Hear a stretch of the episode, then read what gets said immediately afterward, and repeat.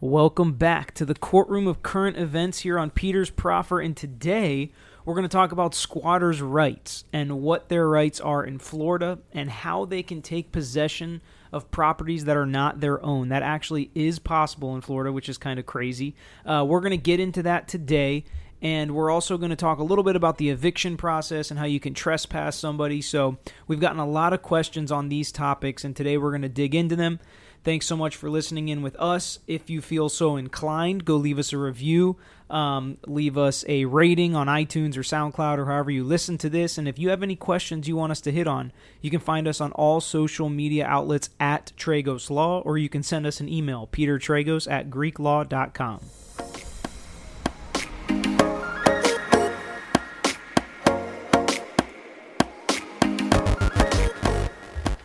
All right, so Pete, we're here today to talk about squatters' rights. And there aren't really specific technical squatters' rights in Florida like some states have, but there are ways that trespassers can take uh, possession of someone else's property. So that's kind of what we're going to talk about today and how you can stop that and how you can force them out and what processes that. Um, that means. So we're going to start out by defining what a trespasser is versus what a, what a squatter is. So why don't you tell everybody what a trespasser is technically? Technically, a trespasser is someone that comes onto your property but does not have to have your permission to be there.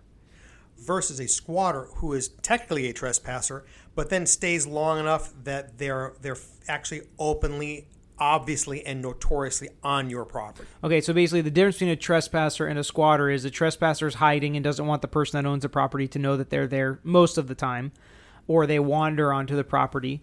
Um, a squatter is somebody that's on a property, wants everybody to know, and wants everybody to think it's actually their property. That's kind of the difference between a trespasser and a squatter. Um, so first, let's talk about trespassing somebody. So a trespasser is a noun, but you can also trespass somebody as a verb. So how do you trespass somebody that you have on your property that you don't want to be there? All right, what you do is something called a trespass warning, and it's not a very complicated process. What you normally do is you contact law enforcement and you advise them that you've got somebody on your property that's being disruptive that you don't want there, whatever your reason is, as long as it's legitimate.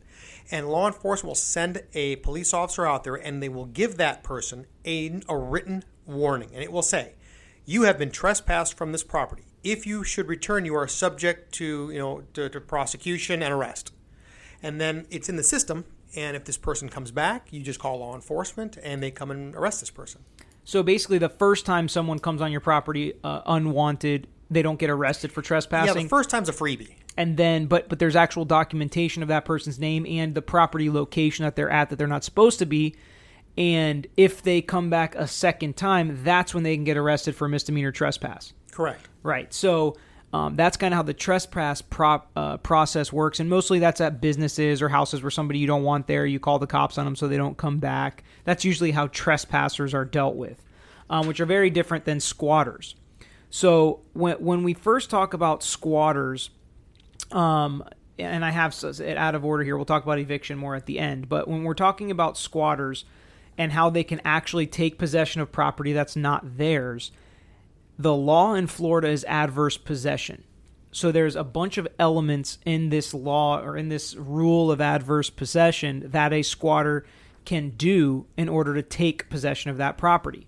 Um, now, th- this rule that makes it all possible it doesn't really make sense because I don't I don't think anybody should ever be able to just take property of something because they're illegally using it for a certain amount of time. But this rule is in place that allows people to check these boxes in order to take this property legally.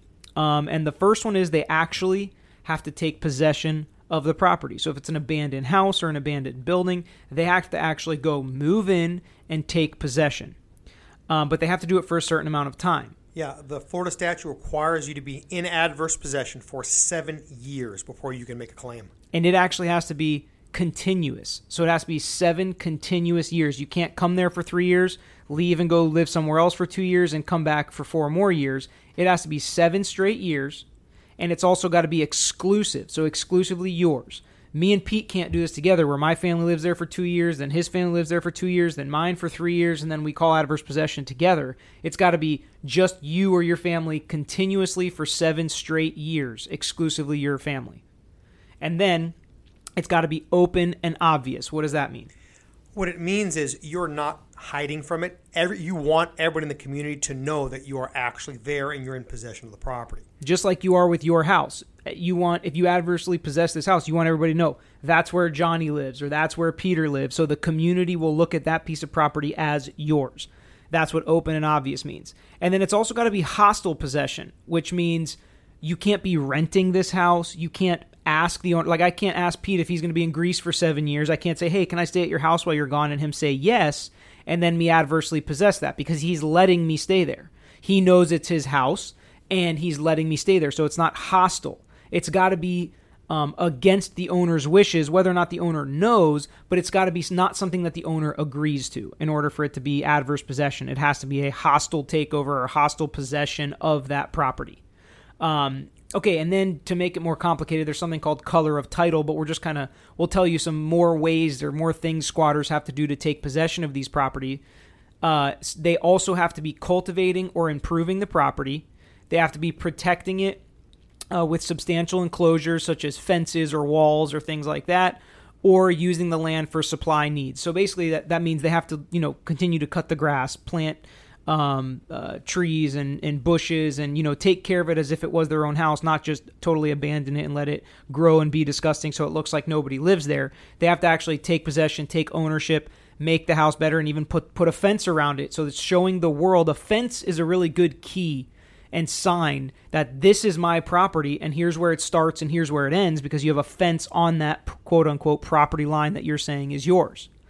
Um, and, and then also there's you can skip some steps if you pay property taxes every year, even if you don't if you're uh, squatting in the house, you can still pay property taxes, pay the liens that are on the house and things like that to show this is my house. You're letting the government now know that I am paying the liens, I'm paying the taxes on this house because this is my house the the point of this rule is to say you're giving the owner every opportunity to come back in here and say no this is not this person's property this is my property because if you're if the owner is not paying the taxes not paying the liens not paying anything on the house and this squatter is well then there's an argument a public policy argument that it's better for you know the state and the government to have this squatter in the house if they're going to at least pay the taxes because the owner's not paying the taxes they've totally abandoned the house um, so those are all things that a squatter will have to do in order to take adverse possession.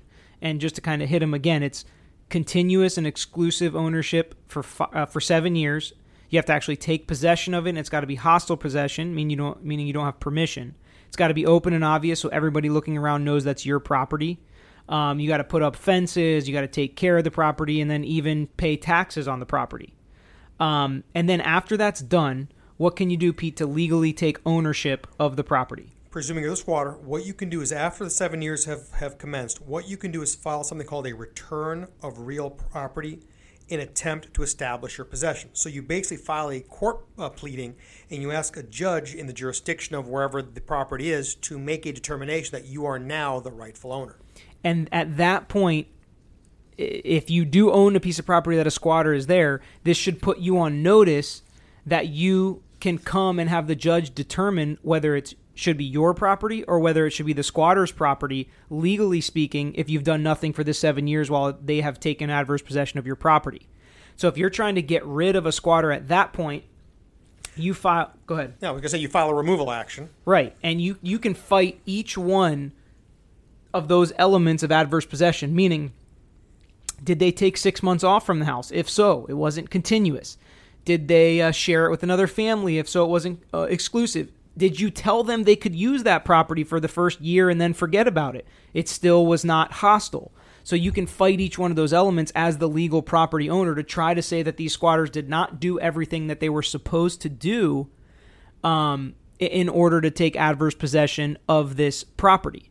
And then there's also obviously the eviction process. So, how does the eviction process work into this? Um, eviction is the process by which you legally take possession of property that is technically yours anyway.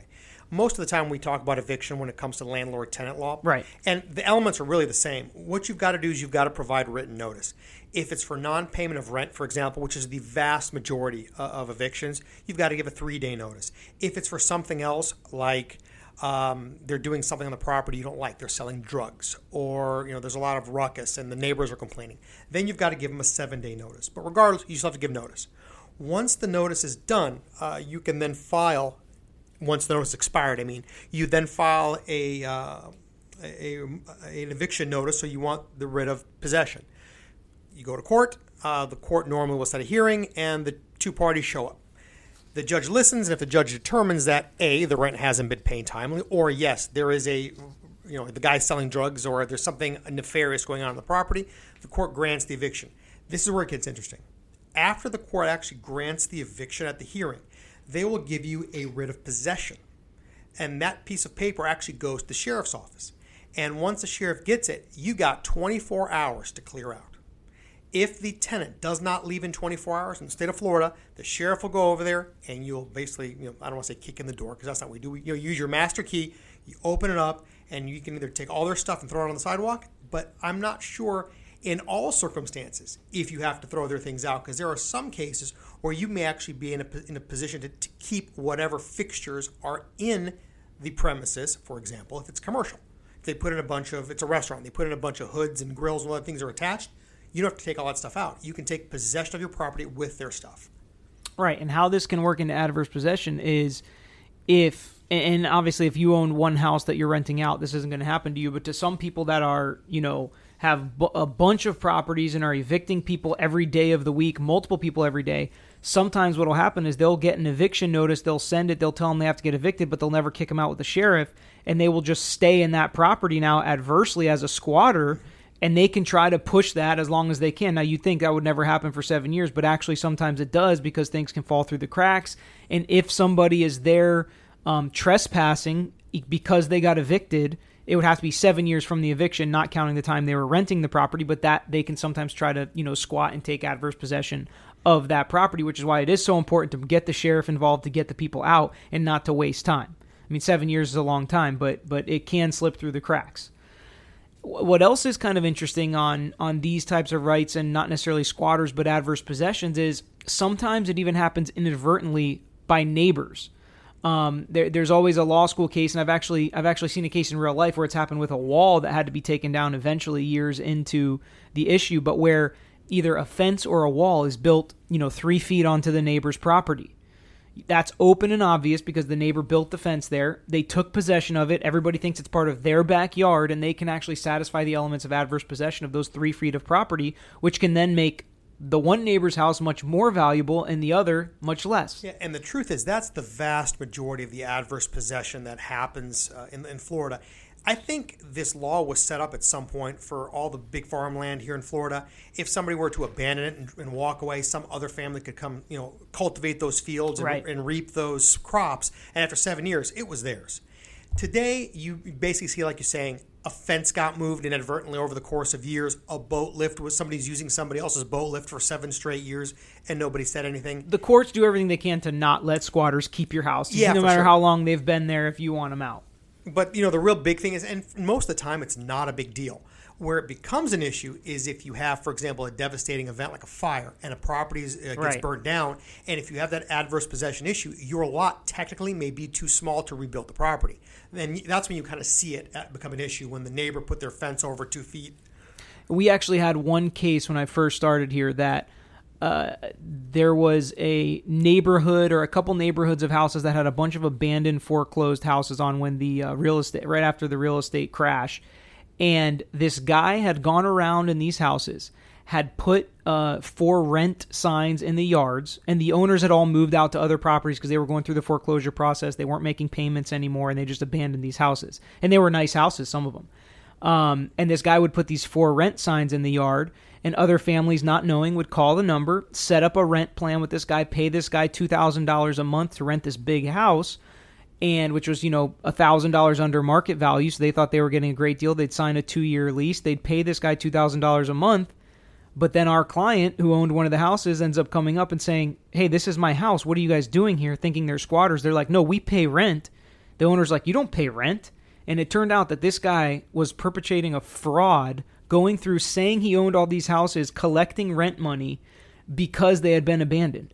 And he was trying to take possession of these houses to start this string of, of rental houses because people had abandoned their houses for so long. I mean, this type of stuff actually does happen, and it is crazy how ballsy people can be going onto somebody else's property saying it's mine. I mean, it, it is crazy, and there are laws out here that potentially give trespassers rights to take over these pieces of property. So I guess the lesson is uh, don't wait, don't procrastinate. If you have somebody squatting on your property or somebody you want to trespass, make sure you make sure you take the legal steps to to secure your property and your property rights as the owner legally of that property. All right, so that's all we have today. Thanks for listening in, and as always, if you have any questions or any topics you want us to hear, uh, feel free to send them to us however you know how. Thanks a lot.